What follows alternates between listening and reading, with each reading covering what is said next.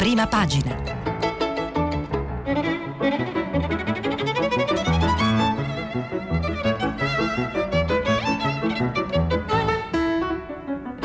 Questa settimana i giornali sono letti e commentati da Luca Ubaldeschi, direttore del secolo XIX. Per intervenire telefonate al numero verde 800 050 333. Sms WhatsApp anche vocali al numero 335 56 34 296. Buongiorno, benvenuti a prima pagina e buona domenica. Arriviamo alla conclusione di una settimana che si era aperta con eh, un protagonista che era eh, delle prime pagine dei giornali, dei servizi di tutte le principali testate che era Matteo Renzi, concludiamo la settimana in una domenica in cui praticamente tutti i giornali principali o buona parte di essi dedicano eh, il titolo eh, di apertura o comunque un titolo molto evidente in prima pagina a un altro protagonista, un altro Matteo che è eh, Salvini. Cosa è successo? È successo che eh, Salvini ha fatto un'apertura molto forte eh, insomma, togliendo dal tavolo eh, praticamente quasi tutte le condizioni eh, nei confronti del Presidente del Consiglio incaricato eh, Mario Draghi e, e, a questo è seguita anche l'apertura eh, del Movimento 5 Stelle per quanto eh, travagliata e, e foriera di, di, possibili dissensi ulteriori al proprio interno, ma insomma il risultato di questa settimana che si era aperta con eh, l'incarico all'ex Presidente della Banca Centrale Europea è una maggioranza che si allarga eh, ancora. Eh, allora, io direi di, di, fotografare in poche righe quello che è successo ieri per avere il punto di partenza eh, dei commenti e degli editoriali molto interessanti che troveremo eh, oggi. Allora, prendo dal, dal, dall'articolo di Giuseppe Alberto Falci e Marco Galluzzo sul Corriere della Sera la cronaca che riassume eh, la giornata di ieri. Il primo giro di consultazioni di Mario Draghi è chiuso, da domani si riparte per un secondo giro più veloce, insieme al confronto con le parti sociali. Già mercoledì o giovedì l'ex governatore della Banca Centrale Europea potrebbe salire al colle per il giuramento del nuovo governo. Ieri Matteo Salvini ha superato le incertezze. Siamo a disposizione, non poniamo veti. E anche il Movimento 5 Stelle ha dichiarato il proprio sostegno dopo un prevertice al quale hanno partecipato Giuseppe Conte e Davide Casaleggio, durante il quale Beppe Grillo ha motivato i big con un monologo show di 45 minuti, il cui significato finale ha poi riassunto in una massima di Platone. Non conosco una via infallibile per il successo, ma una per l'insuccesso sicuro, voler accontentare tutti. Ecco il quadro della, della giornata. Dicevamo eh, quindi che l'elemento eh, principale è quello dato dalla svolta eh, di Matteo Salvini, dall'apertura molto netta di Matteo Salvini. Allora, eh, vado a prendere per spiegare questa eh, questa mossa, mi affido a, alle parole che ha scelto eh, Antonio Polito, sempre sul Corriere della Sera, con un, un'ana- un'analisi eh, della, di questa svolta di Matteo, si intitola proprio così eh, l'articolo, eh, dice il Corriere, ispirata da Giorgetti e che spiazza un po' tutto. Ecco Polito. Segnatevi questa data, 6 febbraio 2021, festa di Santa Dorotea, patrona dei giovani sposi e della corrente più moderata e centrista della DC.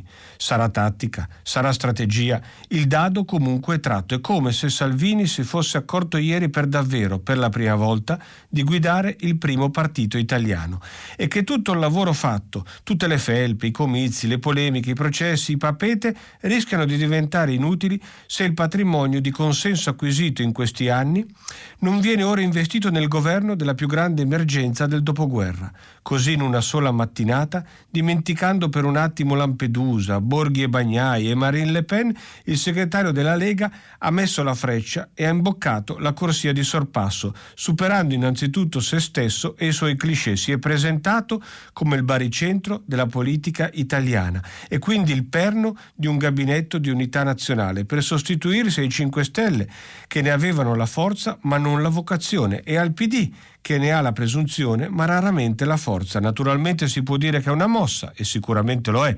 È chiaro che serve a mettere nell'angolo la sinistra che all'improvviso ha paura di andare al governo e fuori dall'inquadratura la Meloni che balla da sola, non ha posto pregiudiziali contro nessuno e così ha disinnescato quelle degli altri verso di lui. L'ipotesi che entri nel governo ha gettato nel panico il partito di Conte, che è nato per tenerlo fuori.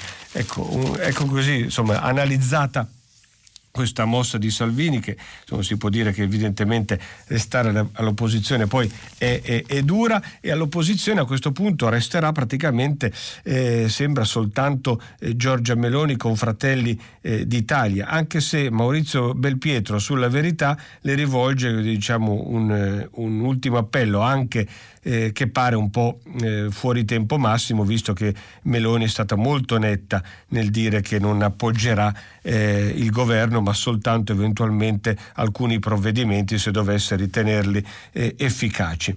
Eh, l'appello di Belpietro è questo: ho molta stima di Giorgia Meloni, una donna che si è fatta da sé senza mettersi al servizio di nessuno, se non della coppia per cui in gioventù fece la babysitter allo scopo di mantenersi. Da sola è cresciuta in un partito che aveva il culto del maschio e della forza e tuttavia, piano piano, ha conquistato un proprio spazio e che spazio! Con coraggio nel 2012 ha gettato alle ortiche un posto sicuro in Forza Italia eh, per per dare vita a Fratelli d'Italia, ossia un gruppo che sembrava un'associazione di nostalgici decisi a riaccendere la fiamma del movimento sociale.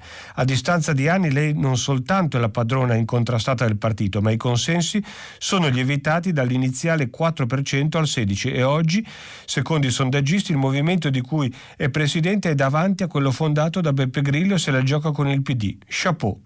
A un tipo del genere, che si può dire se non fare i complimenti, tuttavia, nonostante nessuna persona in buona fede possa disconoscere i meriti e le abilità di Giorgia Meloni, con la massima umiltà di povero osservatore di cose politiche mi permetto di dire alla leader di Fratelli d'Italia che su Draghi sta sbagliando, non tanto perché oggi tutti debbano inchinarsi all'autorevolezza dell'ex governatore della Banca Centrale quasi fosse il Messia eh, no, se sostengo che Giorgia sbaglia a decidere il, di non dare la fiducia a Draghi è perché penso che dichiararsi disponibile a un governo nell'interesse del Paese in questo momento sia la cosa giusta da fare.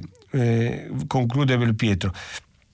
Che, perché eh, analizzando un po' il quadro dice dunque che, che, cosa si fa? Si continua a chiedere le elezioni, come ha ripetuto Meloni stessa, ben sapendo che non ci saranno? Si va avanti per la propria strada lasciando che Draghi sia schiacciato a sinistra e diventi la ciliegina di una torta cucinata dai compagni oppure si prova a cercare di cambiare gli ingredienti e vedere se il dolce viene un po' meno nauseante di quello preparato da PD e Grillini? Io sono per questa seconda ipotesi o perlomeno sono per andare a vedere il gioco gioco di Draghi e di chi a parole è disposto a eh, sostenerlo.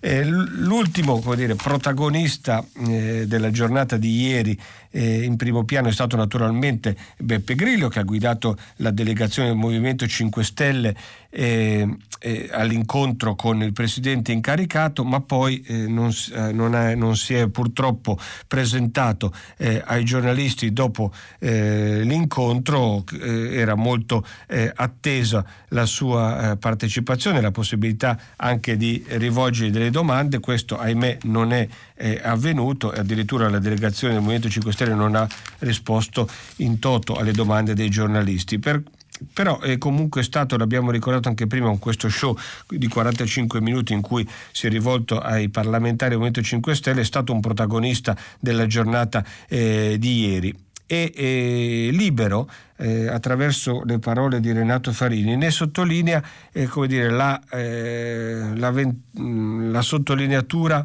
scusate la ripetizione dei temi ambientali su cui eh, Grillo avrebbe eh, insistito anche ieri e lo avrebbe fatto pure nel, nell'incontro con Draghi.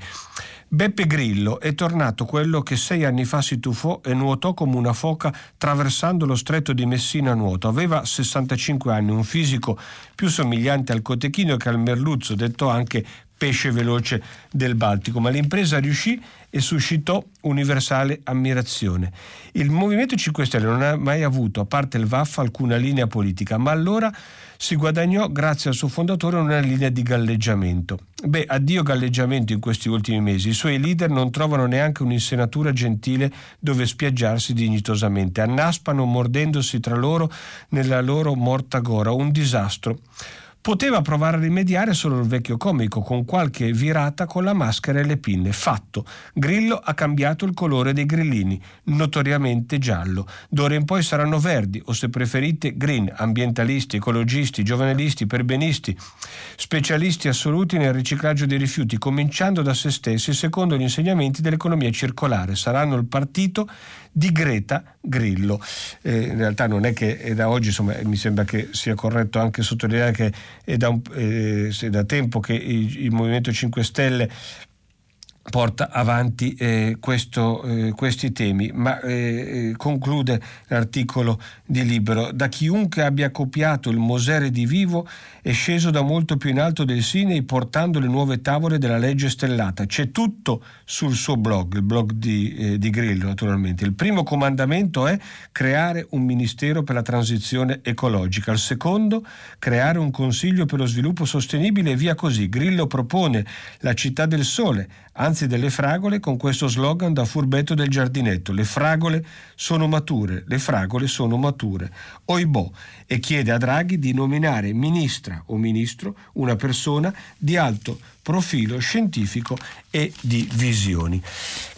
Allora, chiusa diciamo un po' la parentesi eh, sui, sui, protagonisti, è importante adesso provare a vedere come i giornali leggono eh, questa che sarà una domenica questa fase che, eh, che, coincide con una domenica eh, di riflessioni e di lavoro eh, da parte del eh, Presidente incaricato prima eh, di procedere tra lunedì e martedì a un altro veloce giro di consultazione, come abbiamo visto probabilmente potrebbe salire poi al colle mercoledì.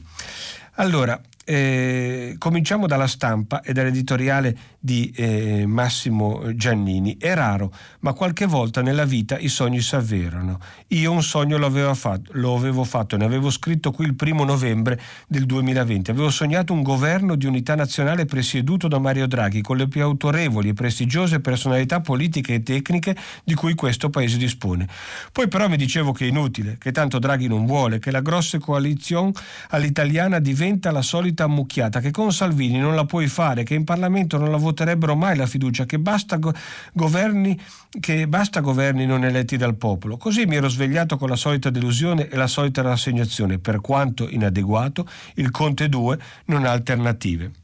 Non avevo capito nulla, ammette Giannini. Il sogno può diventare realtà. Uno per uno sembrano cadere gli, esta- gli, ostacoli che mi frullavano per la testa. Draghi vuole. Il suo governo non è una grande ammucchiata. Lo puoi fare persino con Salvini. In Parlamento si profila una maggioranza larghissima. Il popolo non ha votato, ma forse stavolta capirà. Se il miracolo accadrà, due fattori lo avranno reso possibile. Il primo fattore è il default del sistema politico eh, che, che, dopo una legislatura di trasformismi e 147 cambi di casacca si è infine arreso all'evidenza. Saltato Conte, fusibile multiuso di qualunque maggioranza, il cortocircuito dei partiti non ha potuto generare altro se non lampi di frenetico e patetico nulla. Il secondo fattore è il bail-out di Sergio Mattarella che ha messo in mora l'intero ceto politico, ha convinto Draghi a salvare la patria e gli ha conferito un mandato chiaro come il sole un governo di alto profilo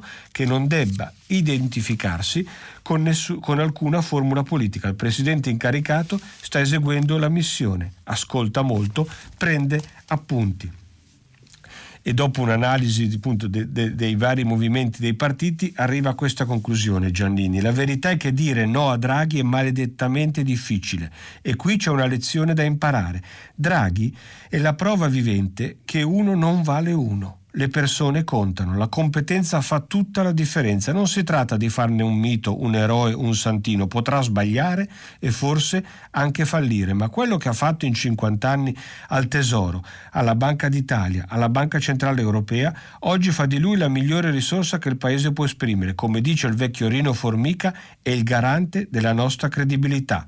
Nazionale e internazionale, rassicura e offre garanzie sull'uso dei fondi e si vede che ha sempre maneggiato l'esplosivo che regge il mondo, la finanza e la moneta.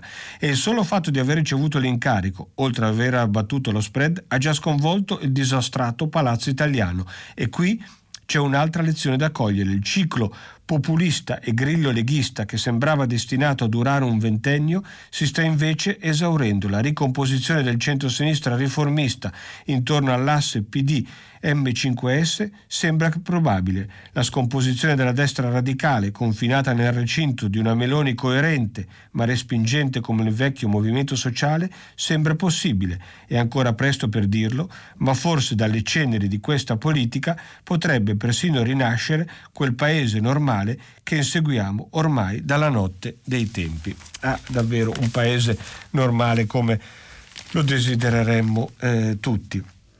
Eh, è il momento dell'interesse nazionale, eh, dice eh, eh, Maurizio Molinari nel suo editoriale invece su Repubblica.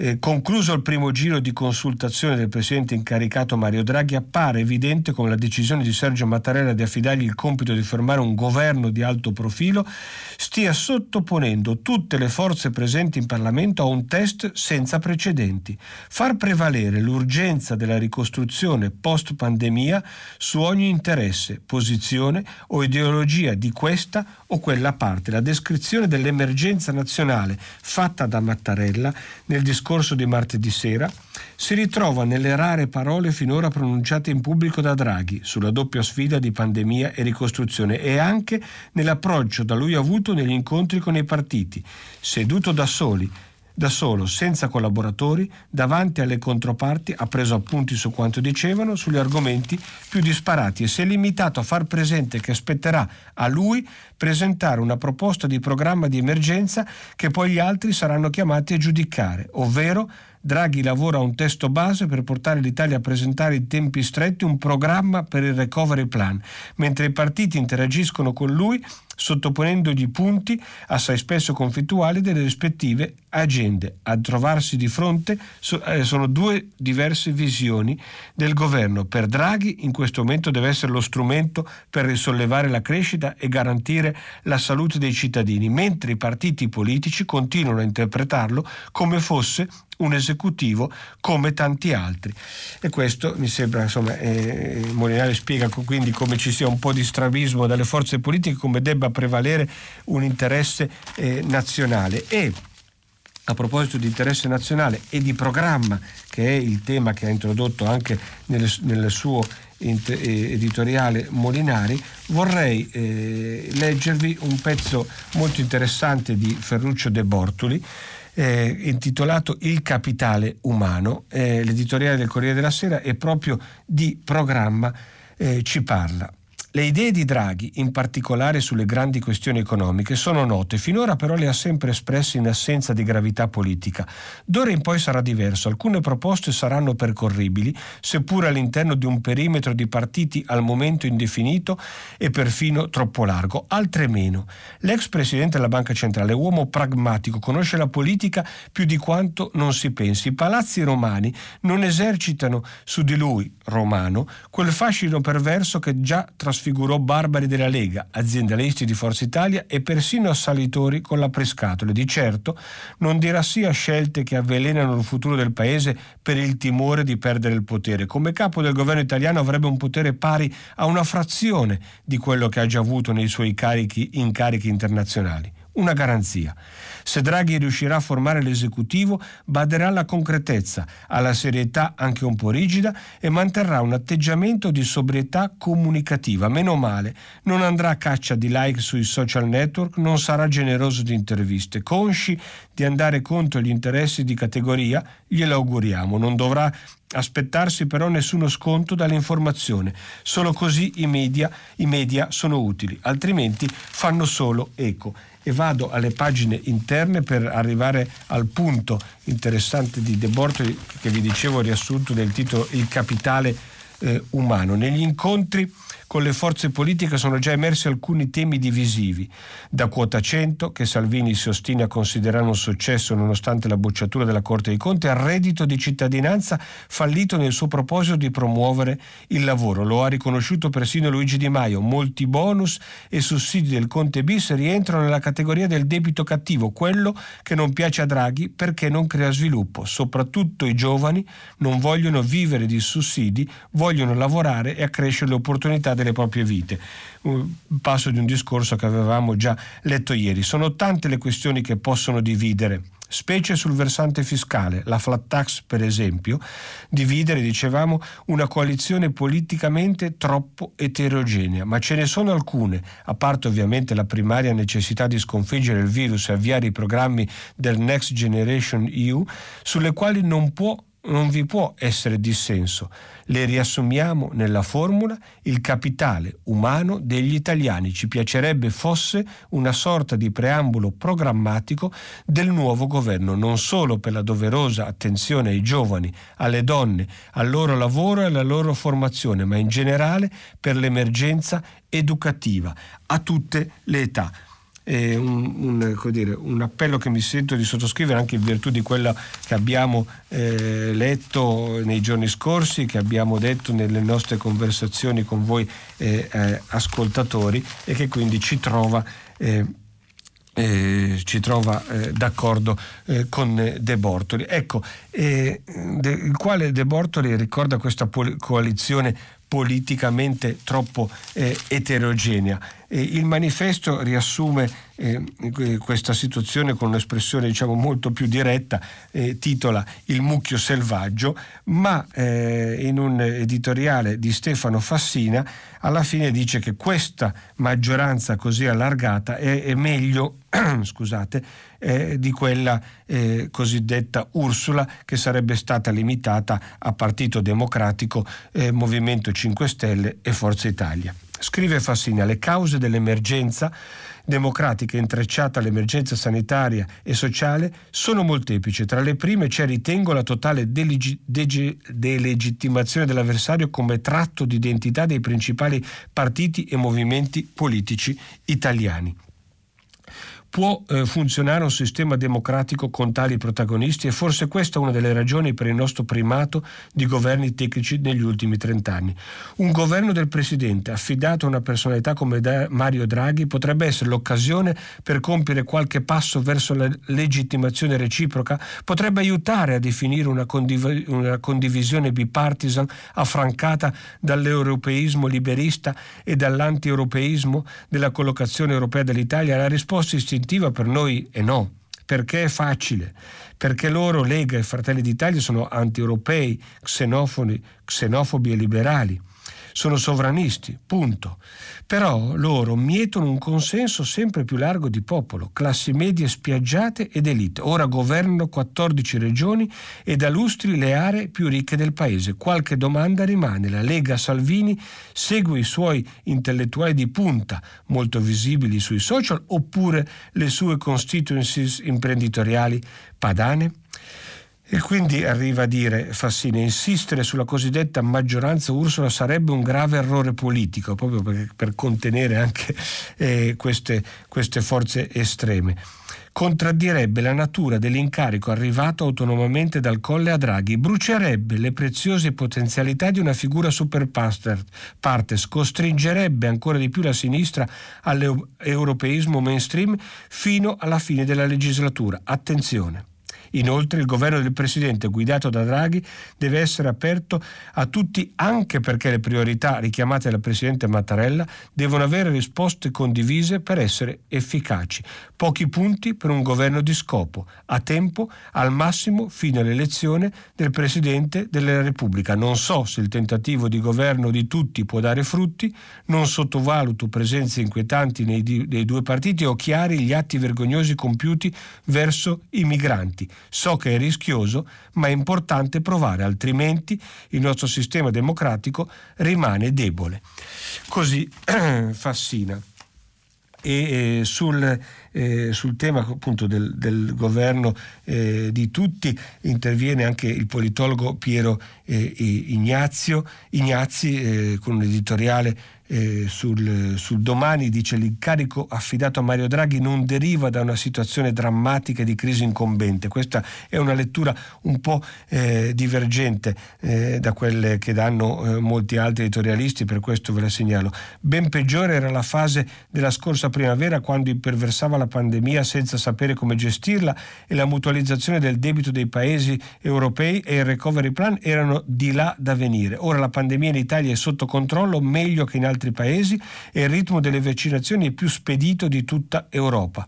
Infatti i sondaggisti sottolineano come i sentimenti di paura e frustrazione siano diminuiti eh, nettamente. Non so se condividete questa lettura dire, un po' più eh, ottimista. Comunque, al di là dei problemi economici che poi Ignazio affronta, dice le, eh, su queste altre questioni si sono divisi i partiti e hanno creato alleanze contrapposte. L'equilibrio raggiunto faticosamente e imprevedibilmente tra una destra politicamente e ideologicamente molto più coesa di quanto non appaia a prima vista. Una sinistra inedita, con il trascinamento dei 5 Stelle verso europeismo, riformismo e pragmatismo grazie all'azione maieutica del PD, rischia di saltare in una notte dove tutti i draghi sono grigi. Invece la politica, la buona politica, esige scelte chiare, nette, non c'è niente di più illusorio dell'idea che un governo, anche quello dei migliori e dei meglio intenzionati, persegua il bene universale, l'interesse di tutti, per quanto quanto voglia essere inclusivo deve prendere una direzione. Salvini e Speranza possono forse convivere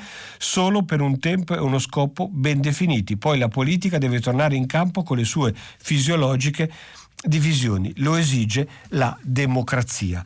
E ci sono molti altri interventi interessanti come quello di Sergio eh, Fabbrini sul, sul Sole eh, 24 ore. Io vorrei eh, però eh, prima di dare spazio ad altri eh, argomenti eh, no, della crisi politica concludere con le riflessioni che sul, sul, giornale che io dirigo, il secolo XIX, fa lo scrittore Maurizio Maggiani perché come al solito ha una visione un po' laterale che ci offre quindi una prospettiva un po' diversa. Forse auspicabilmente il signor Draghi salverà il paese ma non la nazione, perché la nazione non esiste, la nazione è un'illusione coltivata un tempo da molti, oggi da poco, da pochi e perciò non la salverà nessuno. La nazione che era nella testa e nei cuori dei molti che si riunirono sulle macerie di un tragico delirio e credettero di fondare e di costituire la nazione di un popolo sovrano, di un popolo che assumesse in sé la responsabilità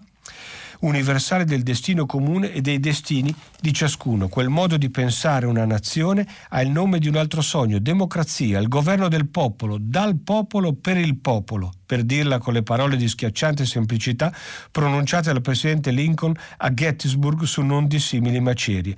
Sono dieci anni, dico dieci, che questo paese non ha saputo darsi un capo del governo scelto tra gli eletti del popolo. Sono trent'anni, dico trenta, che il popolo è chiamato all'elezione dei suoi rappresentanti senza che possa liberamente scegliere, ma soltanto asserire o negarsi ai prescelti imposti dai partiti politici, quali partiti, tutti e ciascuno, si sono dati svariate leggi elettorali e ora provano a darsene un'altra, aventi lo scopo principale di deprimere e possibilmente abortire la sovranità popolare. Quindi si capisce come la critica di Maggiani sia al sistema paese, non, non eh, tanto a Draghi. Infatti conclude se al signor Draghi, uomo di squisita fattura, sarà data la potestà di salvare questo paese, non sarà per farne una nazione di uomini liberamente e devotamente associati nell'universale responsabilità sul proprio destino, ma una good company di buoni debitori.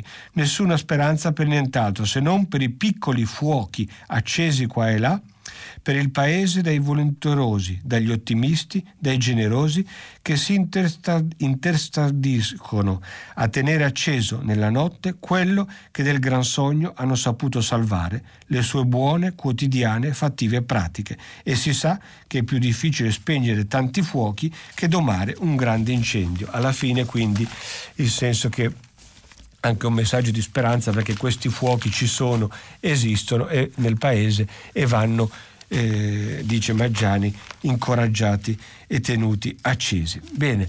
Allora, vorrei appunto andare eh, nella parte finale di questa eh, rassegna stampa ad altri argomenti perché i giornali la domenica eh, offrono molte altre letture interessanti e vorrei partire su un, un servizio molto interessante di Gianluca Paolucci sulla stampa eh, che eh, insieme con eh, Matteo Civillini ci racconta quello che è eh, il business che sta dietro il sistema dei vaccini nell'emergenza eh, del coronavirus. È molto lungo, riesco a leggerne solo una parte, ma ci dà eh, l'idea di che cosa voglia dire, al di là cosa ci sia dietro questa eh, dire, fondamentale opera di vaccinazione che il mondo eh, sta portando avanti. Da zero a oltre 50 miliardi di dollari a livello globale solo nel 2021 e quanto vale in termini di ricavi il mercato dei vaccini per il Covid-19 sulla base dei contratti di fornitura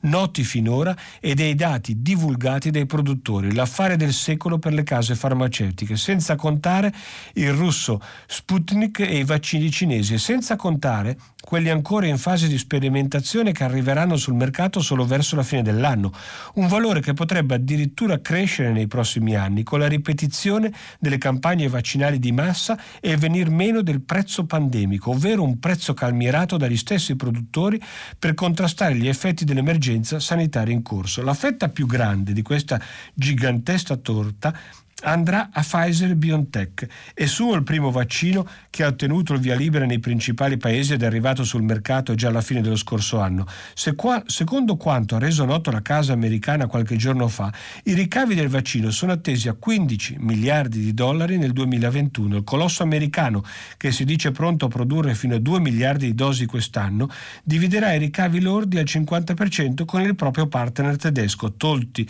tolti costi di produzione e distribuzione, Pfizer si attende un margine di guadagno netto che va dal 25 al 30%. Il vero business però dovrebbe arrivare in futuro. Pfizer ritiene infatti sempre più probabile che per combattere il virus e le sue varianti sarà necessario somministrare richiami annuali come per la normale influenza. In questo scenario l'azienda americana si aspetta un rapido aumento dei margini di guadagno, soprattutto con l'aumento dei prezzi. Oggi il tariffario per singola dose del vaccino Pfizer BioNTech va dai 14,70 dollari pagati dall'Unione Europea ai 19,50 dollari pagati dagli Stati Uniti fino ai 23,50 dollari di Israele. Insomma, una lettura interessante perché è bene sapere alla fine che cosa sta dietro eh, questa eh, campagna eh, vaccinale che, ripeto, è qualcosa davvero di imprescindibile e su, sulla quale intervengono oggi eh, la Presidente della Commissione europea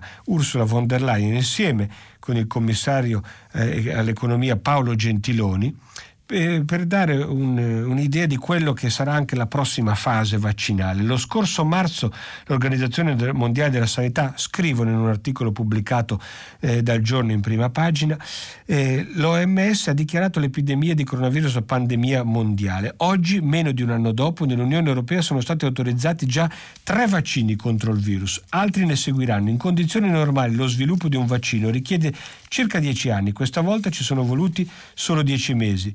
Il primo vaccino contro Covid-19 è stato messo a punto in Europa e viene prodotto su larga scala all'interno dell'Unione Europea. I nostri accordi preliminari di acquisto prevedono pagamenti anticipati a favore delle società che, hanno, che hanno sviluppato i vaccini e dopo aver ripercorso il lavoro fatto dall'Unione Europea, in cui loro legittimamente rivendicano uno sforzo molto importante eh, del, de, dell'UE, eh, guardano nella parte finale dell'articolo al, eh, al futuro ed è questa la parte che mi interessa sottolineare. Mentre lottiamo contro il virus, il virus continua a mutare, siamo preoccupati per nuove varianti, anche se sappiamo che per ora i nostri vaccini sembrano contrastarle. Avendo però imparato la lezione, vogliamo essere pronti per uno scenario in cui il virus non dovesse più rispondere agli attuali vaccini. Ecco, ancora noi dobbiamo impostare a immaginarci e già qui parlano di eventuale mancata risposta. Comunque andiamo avanti. Ecco perché alcuni giorni fa eh, abbiamo convocato scienziati e amministratori delegati delle società che producono i vaccini. Abbiamo convenuto di monitorare attentamente l'evoluzione del virus, garantendo che tali dati siano condivisi con le aziende e con l'EMA, cioè l'Agenzia Europea per il Farmaco. Vogliamo lavorare a stretto contatto con gli scienziati e l'industria per essere pronti a sviluppare, autorizzare e produrre rapidamente vaccini che possano contrastare anche le varianti e cosa più importante vogliamo aumentare le capacità di produzione in Europa perché i vaccini sono un bene comune e la loro importanza aumenterà nel tempo. La nostra responsabilità non si esaurisce ai confini dell'Europa.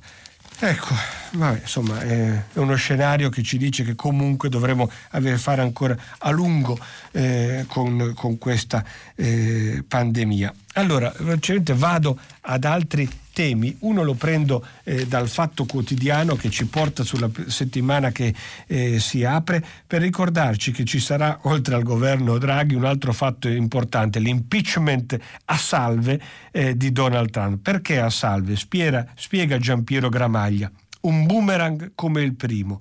Il processo di impeachment bis, cioè il procedimento di eh, messa in stato d'accusa del, dell'ex presidente statunitense, il processo di impeachment bis a Donald Trump, che inizierà martedì 9 febbraio, darà una parvenza di legittimità alle azioni del magnate ex presidente e ne farà almeno agli occhi dei suoi sostenitori, un martire dell'accanimento democratico. Non c'è infatti indizio che un numero sufficiente di senatori repubblicani possa condannare Trump per aver sobillato i suoi fan il 6 gennaio a dare l'assalto al Campidoglio, fino ad oggi sono 256 gli arresti, per bloccare la certificazione della vittoria di Joe Biden. Due dati danno la misura del clima nel Congresso. Solo 5 senatori repubblicani su 50 avvalano avverano la legittimità del processo di impeachment, mentre gli altri 45 stanno con i giuristi che la contestano e solo 11 deputati repubblicani su oltre 200 si sono uniti ai democratici per decretare l'espulsione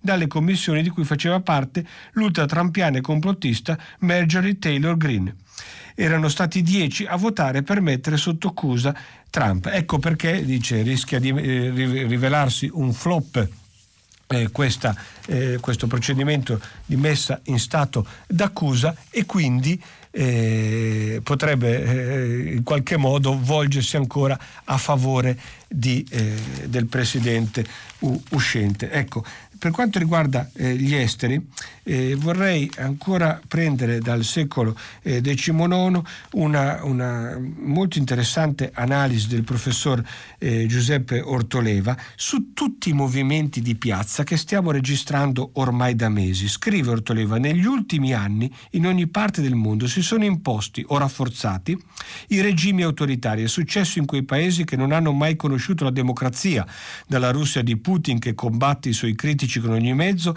alla Cina di Xi Jinping che sta distruggendo ogni residuo di Stato di diritto a Hong Kong. Ma è successo anche altrove, dall'India di Narendra Modi al Brasile, alla Turchia di Erdogan e in paesi europei come l'Ungheria e la Polonia. Quello che colpisce in un simile contesto sono le azioni di protesta collettiva inscenate soprattutto dei giovani. Mai nei trent'anni successivi alla caduta dei comunismi in Europa e alle grandi speranze che l'avevano accompagnata, la democrazia nel pianeta è stata così debole. Eppure, in molti paesi, sotto i riflettori dei grandi media o quasi ignorate, si susseguono le manifestazioni di protesta che pure i dimostranti pagano care, con arresti di massa, carriere spezzate, rappresaglie sulle persone e sulle famiglie. È uno scontro impari, ma che dovrebbe interessarci tutti e questo è il punto importante. Perché, dice Ortega, dovrebbe, eh, eh, queste manifestazioni contengono lezioni che ci riguardano, che riguardano ognuno di noi, anche se si svolgono magari a molti chilometri di distanza? Prima di tutto le tirannie, anche le più dure, non riscuotono quel consenso di cui pure generalmente si vantano. In questo mondo sempre più globalizzato circola anche attraverso la rete il desiderio di democrazia. Non a caso la dittatura militare che si è imposta in Myanmar ha come primo atto cercato di prendere il pieno controllo sulla rete telefonica e internet. D'altra parte, proprio nell'epoca delle reti e nonostante il Covid si tratta di manifestazioni di piazza, è lo spazio fisico delle strade che viene scelto come teatro dello scontro, è nelle piazze che si dà prova non solo del dissenso, ma soprattutto del coraggio che queste sfide richiedono. Sfide che Rotary definisce come quelle di Davide contro Golia e dice è difficile che Davide batta alla fine Golia, ma sarà bene ricordarcelo in futuro da che parte sono stati i nostri governanti guardando alle risposte che poi gli stati democratici, soprattutto occidentali dell'Unione Europea, eh, danno a volte timidamente nei confronti di queste eh, proteste. Allora, eh, segnalo ancora alcune letture eh, interessanti che vanno un po' fuori dal, dalla cronaca dei fatti in, in, principali, ma che eh, ci raccontano di fenomeni, di situazioni interessanti. La prima la, la, prendo da Specchio, che è il nuovo domenicale, eh, il nuovo settimanale in, che è in allegato con la stampa di Torino e con il mio giornale Il secolo XIX, che dedica il servizio di copertina a TikTok, questo nuovo social, eh, nuovo insomma relativamente nuovo, ma nuovo nelle sue dimensioni così eh, da protagonista, eh, piattaforma social che si basa su dei brevi video e che eh, Gianluca Nicoletti prova eh, a spiegarci. Se ne è parlato molto anche per fenomeni eh, negativi che hanno riguardato eh, dei giovani che si sono anche tolti la vita dopo aver visto dei filmati eh, autolesionistici su questa piattaforma e averli emulati. TikTok, scrive Nicoletti, sembra diventata, diventato la casetta di marzapane della strega cattiva di Ansel e Gretel. Immagino che sia comodo pensarlo per i resistenti al fatale liquefarsi di ogni realtà in aree digitali condivisi, anche perché a qualcuno si dovrà pur dare la colpa per gli atti autodistruttivi dei nostri ragazzini. I fatti tragici delle sfide finite con la morte di Antonella, 10 anni, e del bambino di Bari di Novi fanno, fanno sorgere la domanda: TikTok e l'omino di burro che traghetta i discoli al paese dei balocchi? Non è così. O meglio, è anche questo, ma non solo. Conduce senza dubbio a un flusso che attira, proprio perché fa respirare l'aria di casa, dopo aver provato i social che imponevano velleitarie ricostruzioni di epiche esistenze. Si pensi a Instagram, anche nello squallore di un monolocale con angolo cottura, chiunque può fotografare un bicchiere semipieno in primissimo piano per millantare lussuose atmosfere goderecce. TikTok è stato progettato come una perfetta carta moschicida, proprio perché non pretende iperboli fantastiche, solo sfide condominiali, virtuosismi da pianerottolo. Per questa sua dimensione minimale non esiste una macchina da intrattenimento altrettanto modulabile sul proprio pubblico nutrito con una dieta personalizzata di video brevissimi. In pochi secondi può starci quanto basta per una storia compiuta. Ci troviamo di fronte a un medium basato su una struttura ispirata a principi di meccanica quantistica. TikTok apre tanti possibili universi paralleli per quanti sono i suoi eh, utenti. Eh, un altro tema che mi piace prendere vi chiedo solo un attimo di attenzione per andare a ricostruire il giornale che nello sfoglio si è un attimo eh, complicato, riguarda una storia che è passata un po' in secondo piano, ma che, Anto- che lo scrittore Antonio Scurati, conoscete vincitore del premio eh, Strega, ci riporta in evidenza eh, ed è quella di Amalfi, quella frana in paradiso, scrive Antonio Scurati sulla prima pagina del Corriere della Sera. Sottile la linea che separa la bellezza dall'obrobrio, è una linea tracciata dalla mano dell'uomo. Eh, scusate che devo andare a recuperare la pagina, eccola qui perché prosegue nella sua analisi di un territorio che Scurati conosce molto bene. Nella frana che mercoledì ha isolato Amalfi si legge un emblema e un monito per l'intero paese, non solo perché lo smottamento ha cancellato scusate, eh, perso, eh, ha cancellato un tratto della statale 163, meglio nota come costiera amalfitana, forse la strada più bella d'Italia, ma anche perché quella colata di detriti ci racconta chi siamo eh, da dove veniamo, cosa siamo diventati, chi potremmo ancora essere ci narra della fragilità congenita che negli organismi vocati non alla forza ma alla bellezza. Ci ammaestra e ci ammonisce affinché un paradiso si rovesci in un inferno non è necessaria la malvagità, è sufficiente il vizio del tirare a campare, del chiudere un occhio, della mano che lava l'altra. Da queste parti, come in moltissimi altri luoghi d'Italia, spinta dalla necessità, l'opera sapiente dell'uomo ha redento una terra splendida e inospitale, strappando con il sistema dei terrazzamenti una possibilità di vita a una rupe erta sul mare. Ne è scaturita la bellezza di un paesaggio vivente che diviene nel tempo, grazie alla cura ostinata e amorevole dell'uomo. Poi, d'un tratto, lì dove fino a ieri c'era l'idillio mediterraneo, ora si accampa l'orrido di una voragine fangosa. Lirismo, però, deve fermarsi qui. Sento già incombere su di me lo stereotipo del bel paese che da sempre ci condanna a uno stato di minorità permanente. Dobbiamo avere il coraggio di rigettare la pessima retorica della bellezza paradisiaca. Dietro la cartolina, Amalfi e la sua costa sono una realtà non solo fragile ma complessa, problematica, contraddittoria, per alcuni aspetti decadente.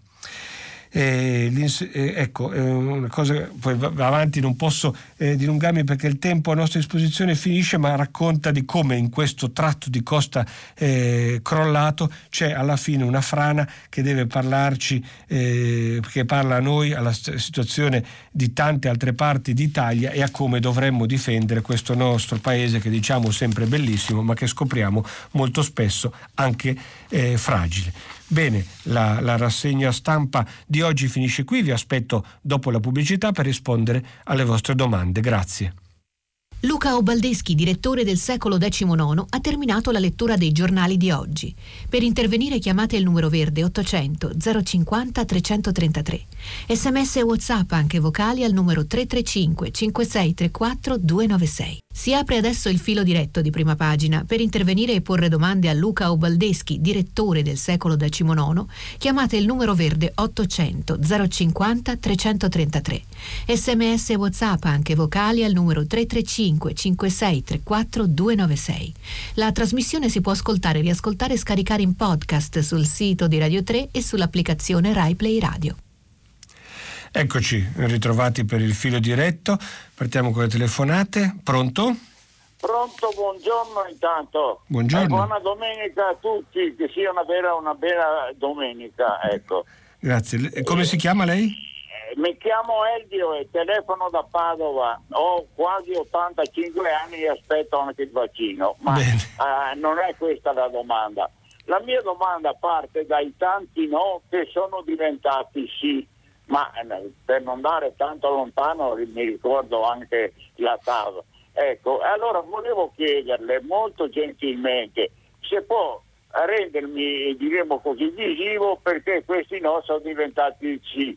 Sono, eh, diremo così, scelte politiche, scelte del momento o sono anche scelte un po' particolari, personali? Ecco, questi no che sono diventati sempre sì, e ultimamente ma a quali si riferisce, scusi?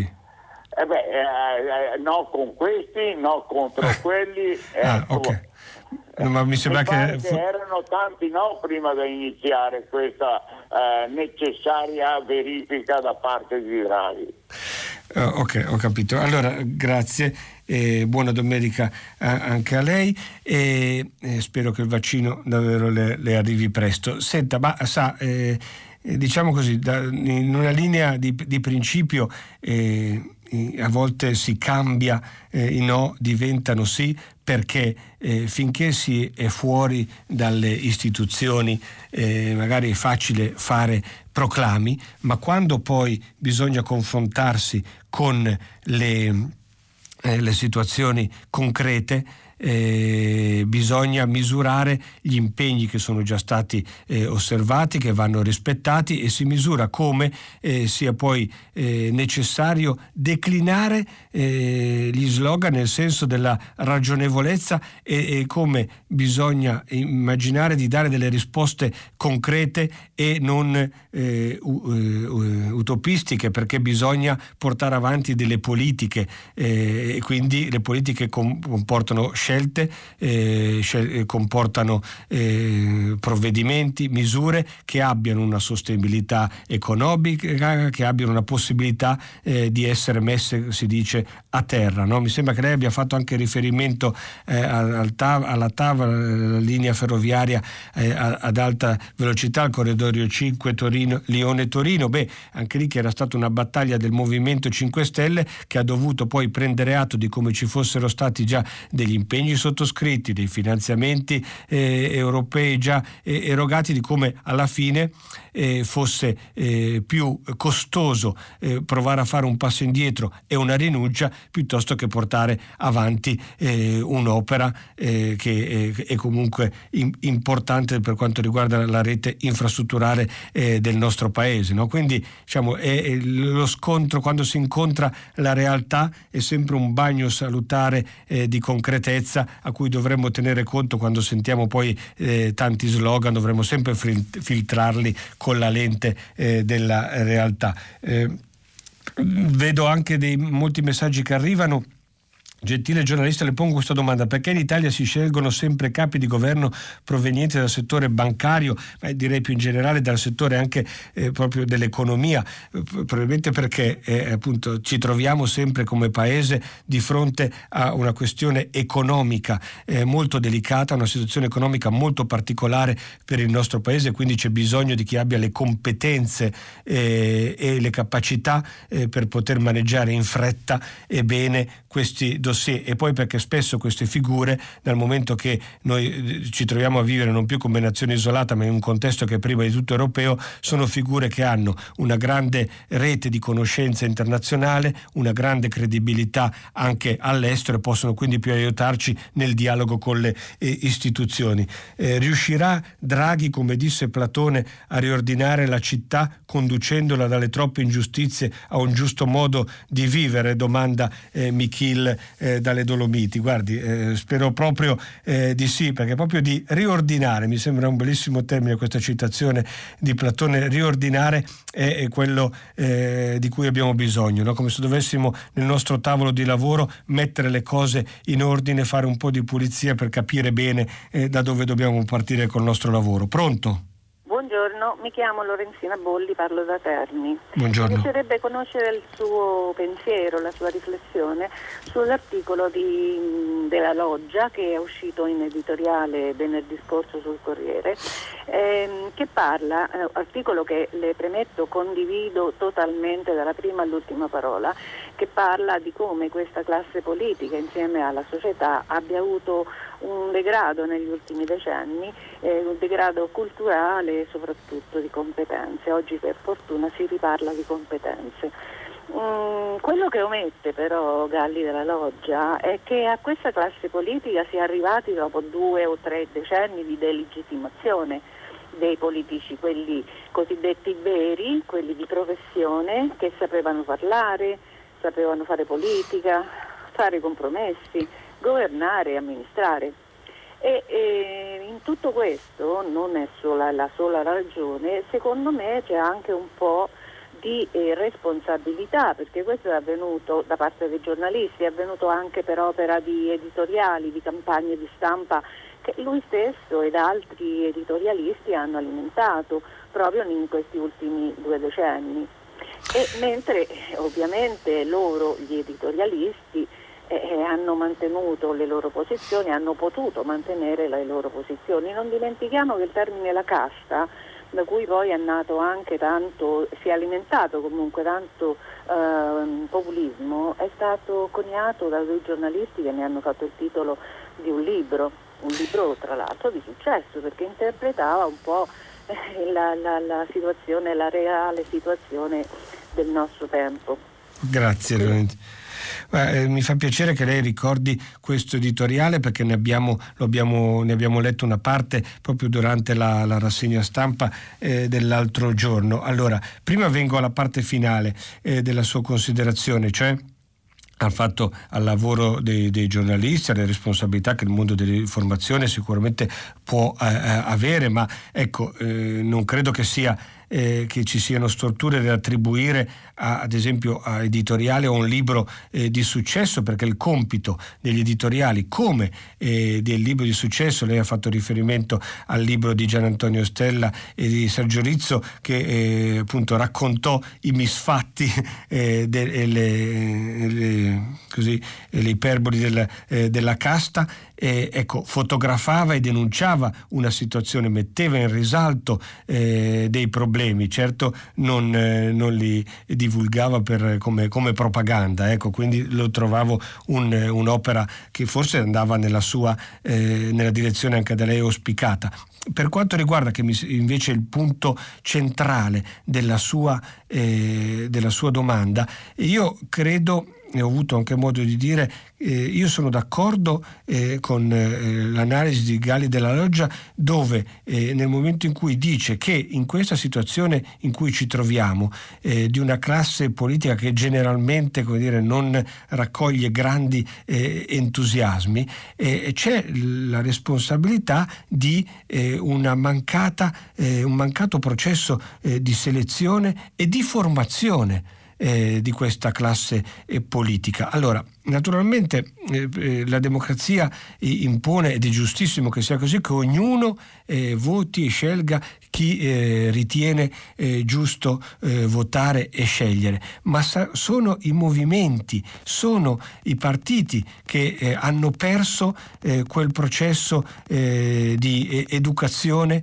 di insegnamento che dava a- ai propri rappresentanti gli strumenti per arrivare eh, più attrezzati sulla ribalta politica e quindi rappresentare gli istanze dei cittadini. Ci sono molte ragioni per cui questo è successo, a partire dalla disgregazione dei partiti politici con la fine eh, della, della, prima eh, Repubblica, ma anche, non bisogna mai, io non, non, sono nostalgico di epoche passate, sono nostalgico delle buone pratiche dimenticate. Quella della formazione è una di esse. Eh, ci sono nella storia recente del nostro paese ministri che sono arrivati a, a occupare, eh, a sedersi sulla poltrona di un dicastero dopo anche soltanto due anni eh, che, eh, dal momento in cui erano, si erano affacciati sulla scena eh, nazionale. Ecco, come possiamo pretendere, cioè, per quanto geniale geniali e capaci potessero essere, non avevano naturalmente un processo di esperienza e di formazione tali da dargli eh, così, le spalle così robuste da far fronte a queste sfide eh, così eh, impegnative. Pronto? Sì, buongiorno. Buongiorno. Sono Francesca, telefono da Padova che è la, città, la terza città più inquinata eh, d'Italia. Sì. E le voglio proporre un mio interrogativo che diventa sempre più grande col passare del tempo. Ehm, sembra che i nostri politici non siano interessati all'aria che respirano, sembra che sia una cosa che si deve risolvere automaticamente. I politici non, non esiste un partito, cioè c'è un piccolo partito dei Verdi, io ho sempre votato Verdi, però mh, mm, sembra che non ci sia un interesse politico per il clima, per l'ambiente. Sto leggendo un libro che è molto bello, eh, che mi dà un po' di fiducia, intitolato La terra salvata dagli alberi, e quindi di Ferini e, e del Vecchio. E sembra che gli alberi salverebbero e pulirebbero l'aria, invece eh, vedo che vengono continuamente tagliati gli alberi. Ma eh, grazie, grazie Francesca. Ma eh, non crede che forse eh, un po' eh, su questa, eh, su, questa, linea eh, stiamo facendo una doverosa, per quanto tardiva, correzione di rotta? No, no, mi sembra che forse tardi, eh, ripeto, abbiamo capito, eh, abbiamo capito qualche cosa, ci siamo un po' svegliati e, e di fronte a delle situazioni gravissime eh, come la questione ambientale che adesso la pandemia ha solo apparentemente eh, accantonato perché rimane in tutta la, la, la sua eh, gravità. Però vi ricordate prima che l'emergenza sanitaria occupasse eh, le nostre vite, ci tenesse, ci mettesse un po' ostaggi eh, di questo allarme sanitario, quanto no, avevamo imparato a dibattere, a confrontarci sulle politiche eh, ambientali. Ripeto, soprattutto in Italia, dove rispetto ad altri paesi europei un movimento politico e ecologista ha sempre faticato a conquistare uno spazio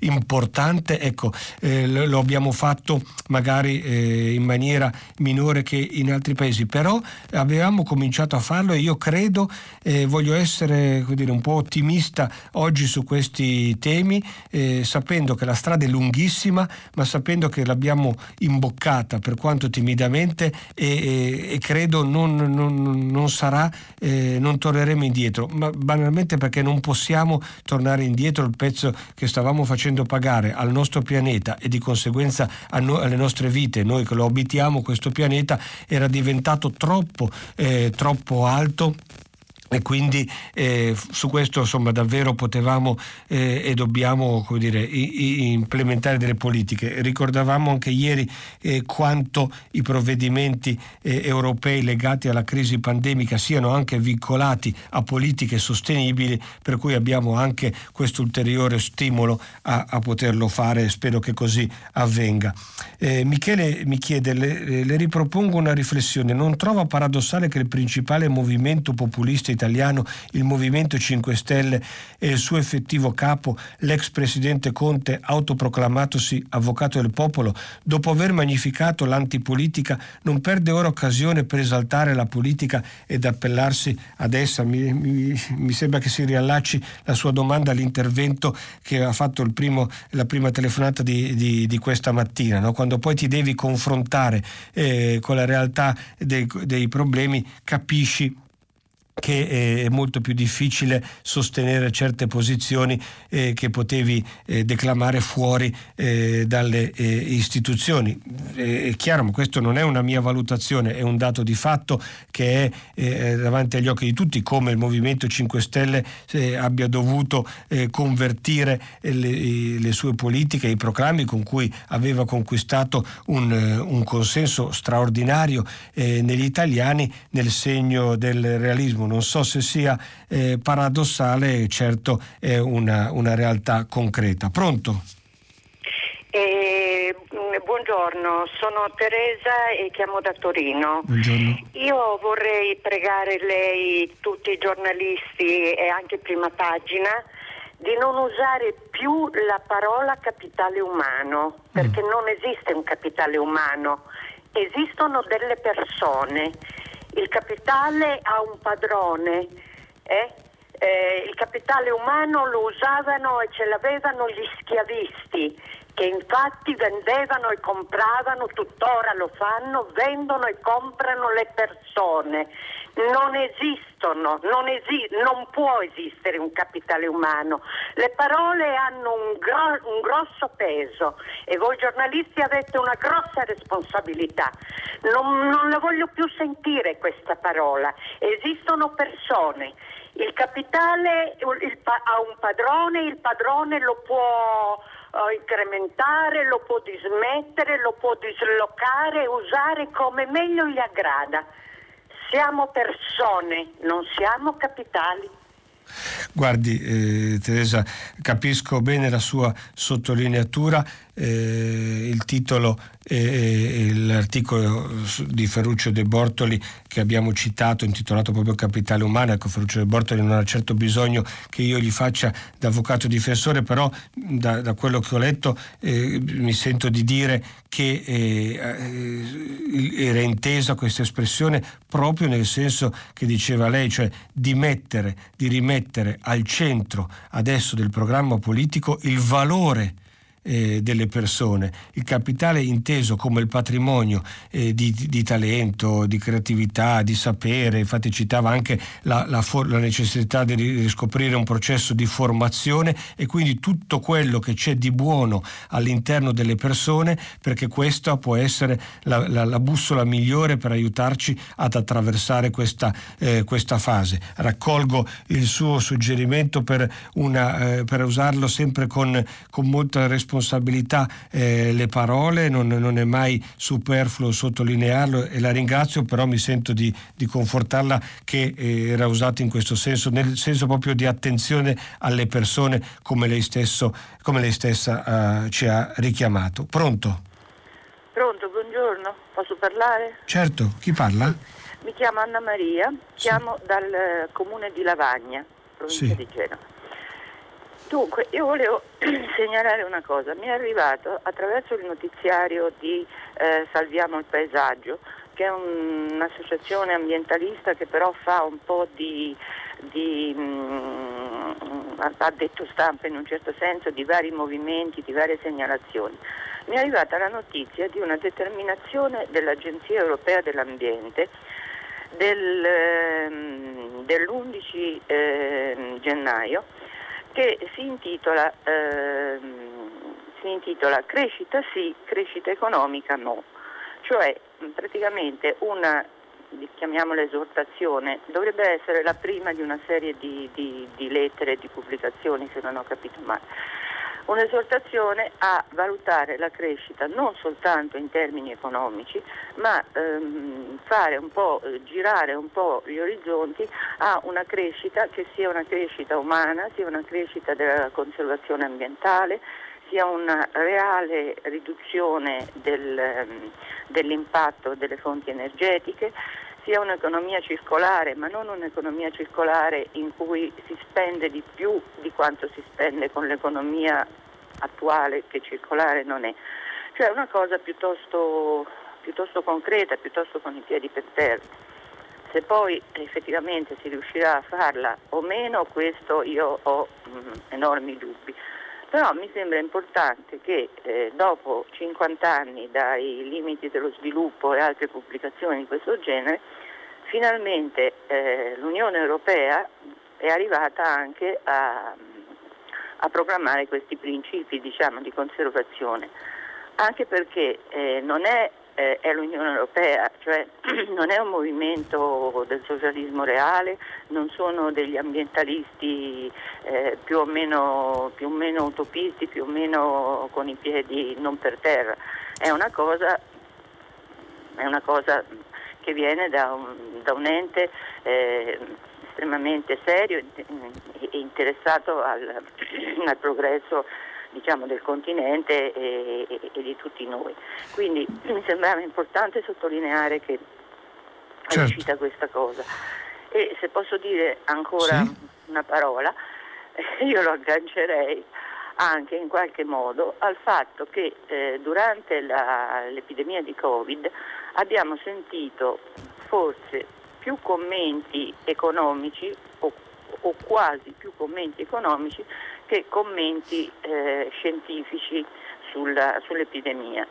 E per conto mio un concetto abbastanza semplice è che se va a mollo la salute, la salute pubblica, la salute di tutti noi, l'economia non può che sprofondare.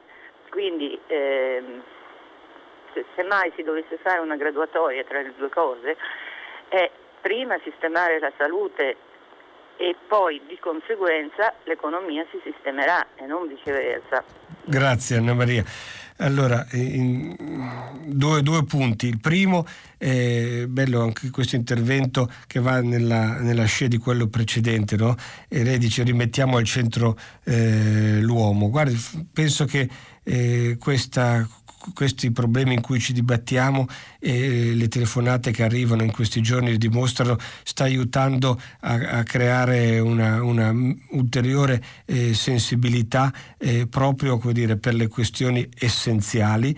E quindi spero che quella che voi dimostrate, state dimostrando con i vostri eh, interventi sia dire, un segnale, una vibrazione che, riesce, che, riesce, che riuscirà ad arrivare eh, diciamo, nei palazzi dove si decidono poi eh, le politiche e possano essere tradotte in interventi conseguenti no? per capire che c'è e sta crescendo e si sta rafforzando nel Paese un'attenzione, una tensione per queste eh, problematiche che non sono più eh, rimandabili. Lo abbiamo detto eh, alcune volte ma è necessario eh, ribadirlo dirlo eh, ed è bello che ci sia nel Paese questa attenzione. Ora è importante tradurlo poi in provvedimenti concreti per cui mi associo alla sua posizione. Per quanto riguarda invece la questione, eh, si è parlato più dell'economia che non della sanità, diciamo che si sta parlando ormai da un anno eh, tantissimo eh, di questioni mediche, scientifiche, no? siamo tutti diventati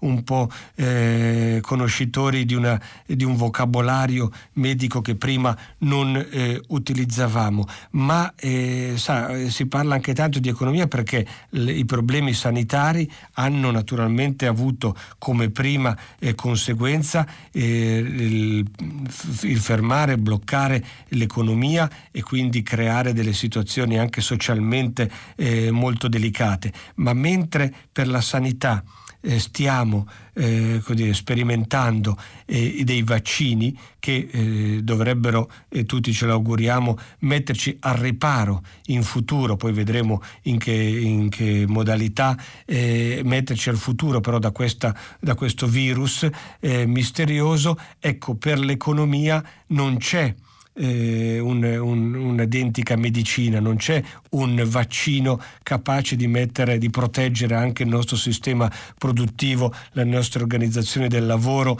eh, e tenerle, così, preservarle eh, da situazioni di crisi. È per questo che molto eh, se ne parla, anche se eh, sono d'accordo con lei nel dire che insomma, la salute naturalmente viene, eh, viene prima, ma eh, dobbiamo appunto tenere conto che su quella non abbiamo ancora una medicina efficace da, eh, da impiegare.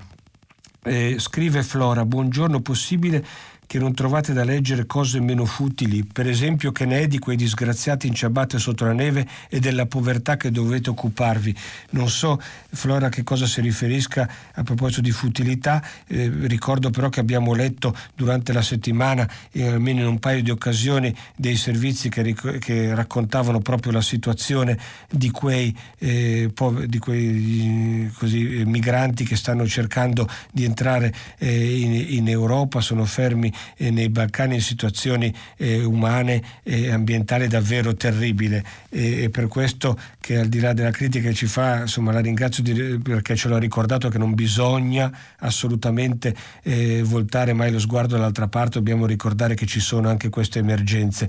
Vittoria da Trieste dice la posizione di Salvini non ha sempre un carattere populista, quando il paese va emotivamente da qualche parte appoggia Draghi, Salvini lo segue solo per non essere sommerso, si può immaginare immaginare che sia credibile, sembra più politicamente onesta Giorgia Meloni. Eh, non so, saranno poi eh, gli elettori a, a, giudicare la credibilità eh, di Salvini. Certo, dire, c'è eh, da riconoscere la mossa dell'animale politico che come, ha capito comunque dove, eh, come fosse cambiato lo scenario ed ha, dato, insomma, ha cercato di essere protagonista eh, di questa fase abbandonando gli atteggiamenti e le strategie che aveva adottato negli ultimi tempi. Pronto? Sì, pronto, sono in linea. Buongiorno, dove chiama? Eh, chiamo esattamente da Udine, però sono da Padova. Buongiorno. Buongiorno a lei. Eh, una uh, semplicissima riflessione. Allora, in una democrazia normale, le parlo sotto l'esperienza della mia ventennale esperienza da consigliere comunale, deve esistere una maggioranza e deve, e deve necessariamente esistere una minoranza. La minoranza ha un compito che è quello di controllare, osservare sotto l'aspetto politico-amministrativo le funzioni della maggioranza.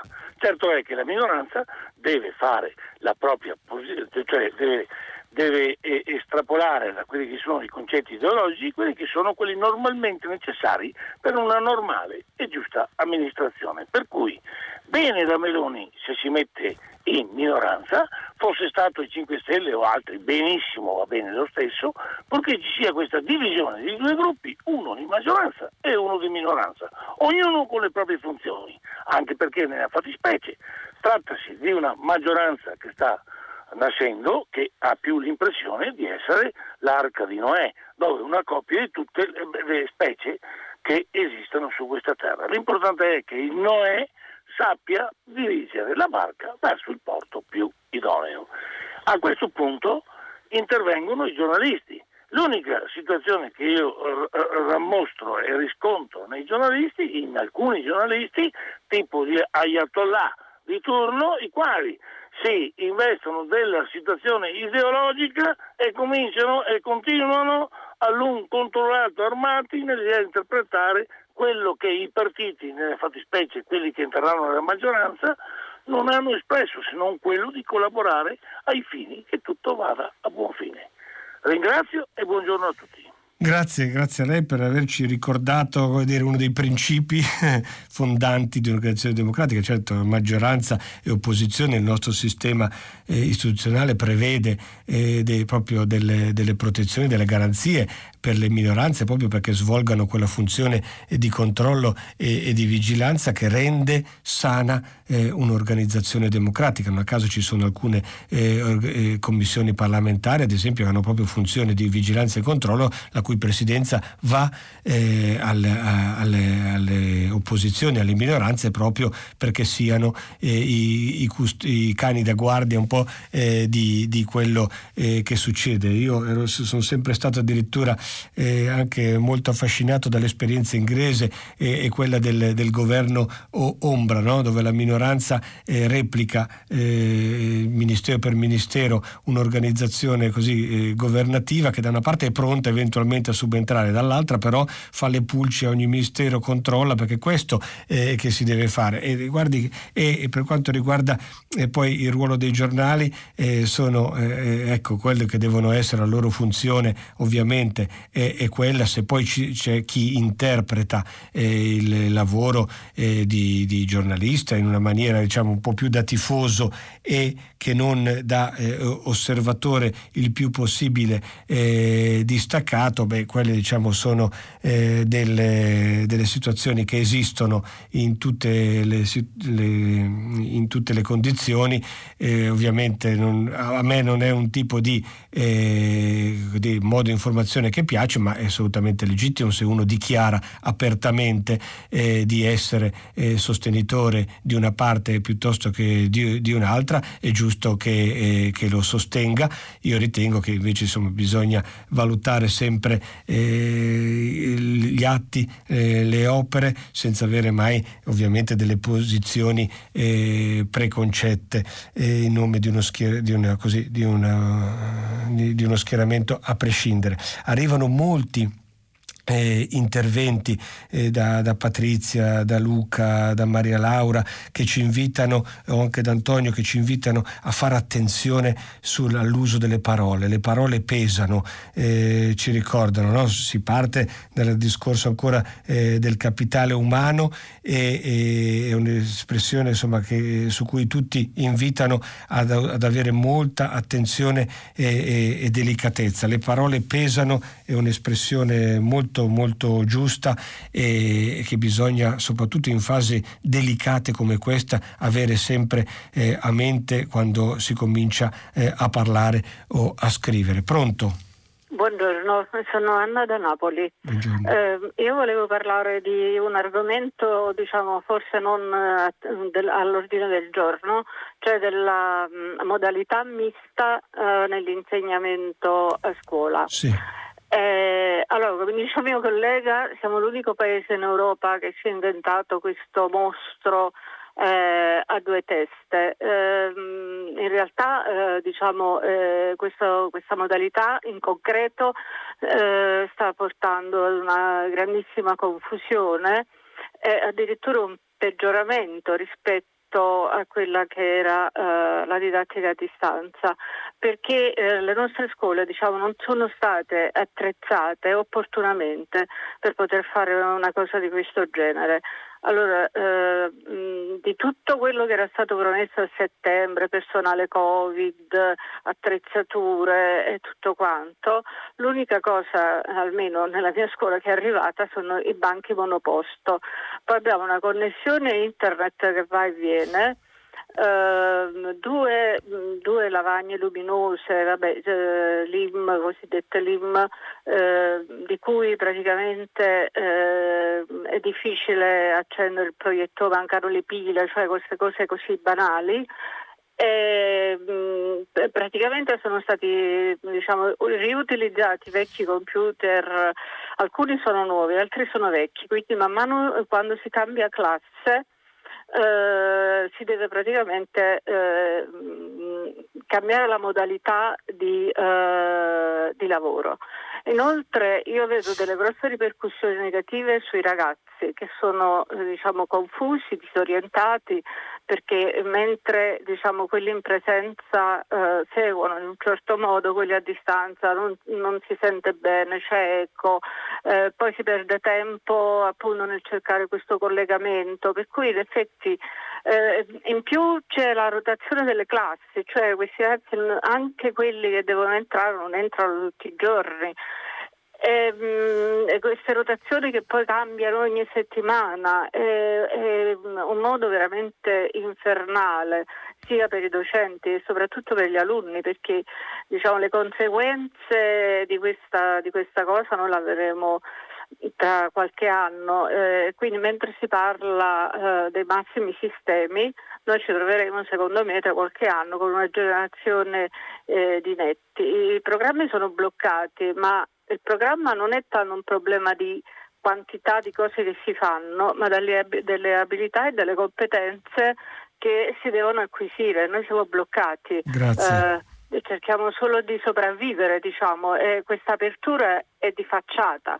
Io sono o tutti dentro o tutti fuori. O tutti dentro, tutti fuori. Eh, sarebbe eh, più semplice, sarebbe probabilmente meglio, ma mh, mm, è stato interessante ascoltare eh, i, i, dettagli dell'esperienza eh, quotidiana eh, di, dell'insegnamento, no? perché rivelano poi, al di là quello che diceva lei, dei massimi sistemi, dei proclami, eh, rivelano come le difficoltà si manifestino eh, nel, rendere possibile l'esperienza dell'insegnamento in questa situazione così complicata. E, e, c'è un particolare fra i tanti eh, che lei, tutti importanti, che ha sottolineato, che mi preme eh, raccogliere è quello un po' della, anche della struttura, eh, dell'infrastruttura eh, che regge il nostro paese. No? Viviamo in una modernità, in un'epoca mm, digitale in cui vediamo delle mirabolanti eh, possibilità eh, sotto le varie forme e poi facciamo fatica ad avere una connessione che permetta agli studenti eh, di poter seguire in maniera efficace una lezione. Io vivo appunto nel nord-ovest d'Italia e mi muovo eh, per lavoro eh, in questa area abbastanza spesso e mi sorprendo di, di, di, capire, di scoprire come nel 2021 eh, viaggiando in auto ci sono dei, dei punti del nord-ovest d'Italia, l'area del paese tra le più sviluppate dove il segnale del telefono cade, eh, viene a mancare. Ecco, se eh, possiamo fare eh, tutte le strategie migliori, ma se non abbiamo l'infrastruttura che le supporti, eh, come, come, possiamo immaginare di essere credibili e di dare una prospettiva eh, che eviti quei problemi che lei ha eh, evidenziato? Pronto? Pronto? Sì. Buongiorno, sono Maddalena e chiamo dalla provincia di Venezia. Sì. Senta, io volevo parlare di, mh, mm, volevo agganciarmi a quella signora che ha parlato dei Balcani sì. eh, ieri, dei senza tetto, tutte queste persone in grande difficoltà, fra l'altro eh, in questo momento senza tetto sono esattamente anche, anche le persone che stanno transitando in Europa. Sì. E volevo mh, mm, far presente che esiste un documento straordinario che è stato firmato, ehm, dalla, è stato redatto dal Parlamento europeo e firmato anche dall'onorevole Tajani e che è il pilastro europeo dei diritti sociali, cioè quei diritti che devono essere garantiti in Europa. Tra questi diritti in una parte eh, finale, la terza parte, si parla di protezione sociale e di inclusione. Questo documento è nato dopo dieci anni dal, di, mm, nel 2017 è stato firmato ed è conosciuto anche nel nostro Parlamento nella Camera dei Deputati, ma è nato perché dopo dieci anni di crisi economica e più la crisi del 2009 ci si era accorti che le persone che erano per la strada erano aumentate del 70% e con il Covid potevano aumentare ancora di più. E c'è, ehm, Cioè una, questo eh, stare in mezzo alla strada, vivere sulle strade, espone a dei reati di odio, di violenza, si dice, di esclusione sociale. E tutto questo è collegato a quella famosa Agenda 2030 delle Nazioni Unite sullo sviluppo sostenibile che tutti dovrebbero leggere e che dove c'è un articolo porre fine alle povertà estrema. Ho capito. Allora l'accesso ad un alloggio e il diritto a un domicilio costituiscono un diritto umano fondamentale delle persone. Guardi, mi sembra che sia, scusi se intervengo perché siamo verso la fine, volevo dare ancora spazio a un ascoltatore, ma è, è talmente chiaro ed evidente quello che lei eh, dice, no? anche il fatto che ci sono a volte poi degli strumenti, li abbiamo a disposizione e o non li conosciamo o non sappiamo usarli. Questa è una, una responsabilità ancora eh, più grave, però grazie di aver portato il punto e l'attenzione eh, su, queste, su queste tematiche, magari siamo più distratti in questa fase da altri problemi e invece queste situazioni di, così, di emergenzialità continuano a stare vicino a noi e non dobbiamo voltarci dall'altra parte. Volevo prendere ancora una telefonata velocemente. Pronto? Pronto? Sì. Eh, sono Gabriella Buongiorno. e parlo da Venezia. Buongiorno. Le eh, chiedo solo di andare veloce che siamo in chiusura. Velocissima, velocissima. Eh, avevo parecchi co- ma insomma lasciamo perdere. Prima di tutto a Venezia, visto che anche l'altra signora era di Venezia, eh, Venezia è una città eh, che, sta, che, è morta perché gli abitanti sono pochissimi ormai, sono 40 o 41 nel centro storico, poco più con le isole. E, mh, mm, veramente se prima era, era, distrutta dal troppo turismo, adesso è abbandonata a se stessa. E veramente è una cosa tristissima. E volevo aggiungere questo. Eh, noi venez- eh, eh, anziani, io sono una persona anziana, sì. Eh, partecipo molto al problema dei ragazzi perché eh, io ho insegnato musica ai ragazzi, quindi eh, li conosco, li ammiro, spero per loro che questo mondo diventi migliore. Per, però nessuno pensa a noi anziani. Noi anziani siamo alla fine della nostra vita, però non è che siamo cambiati dentro di noi, no?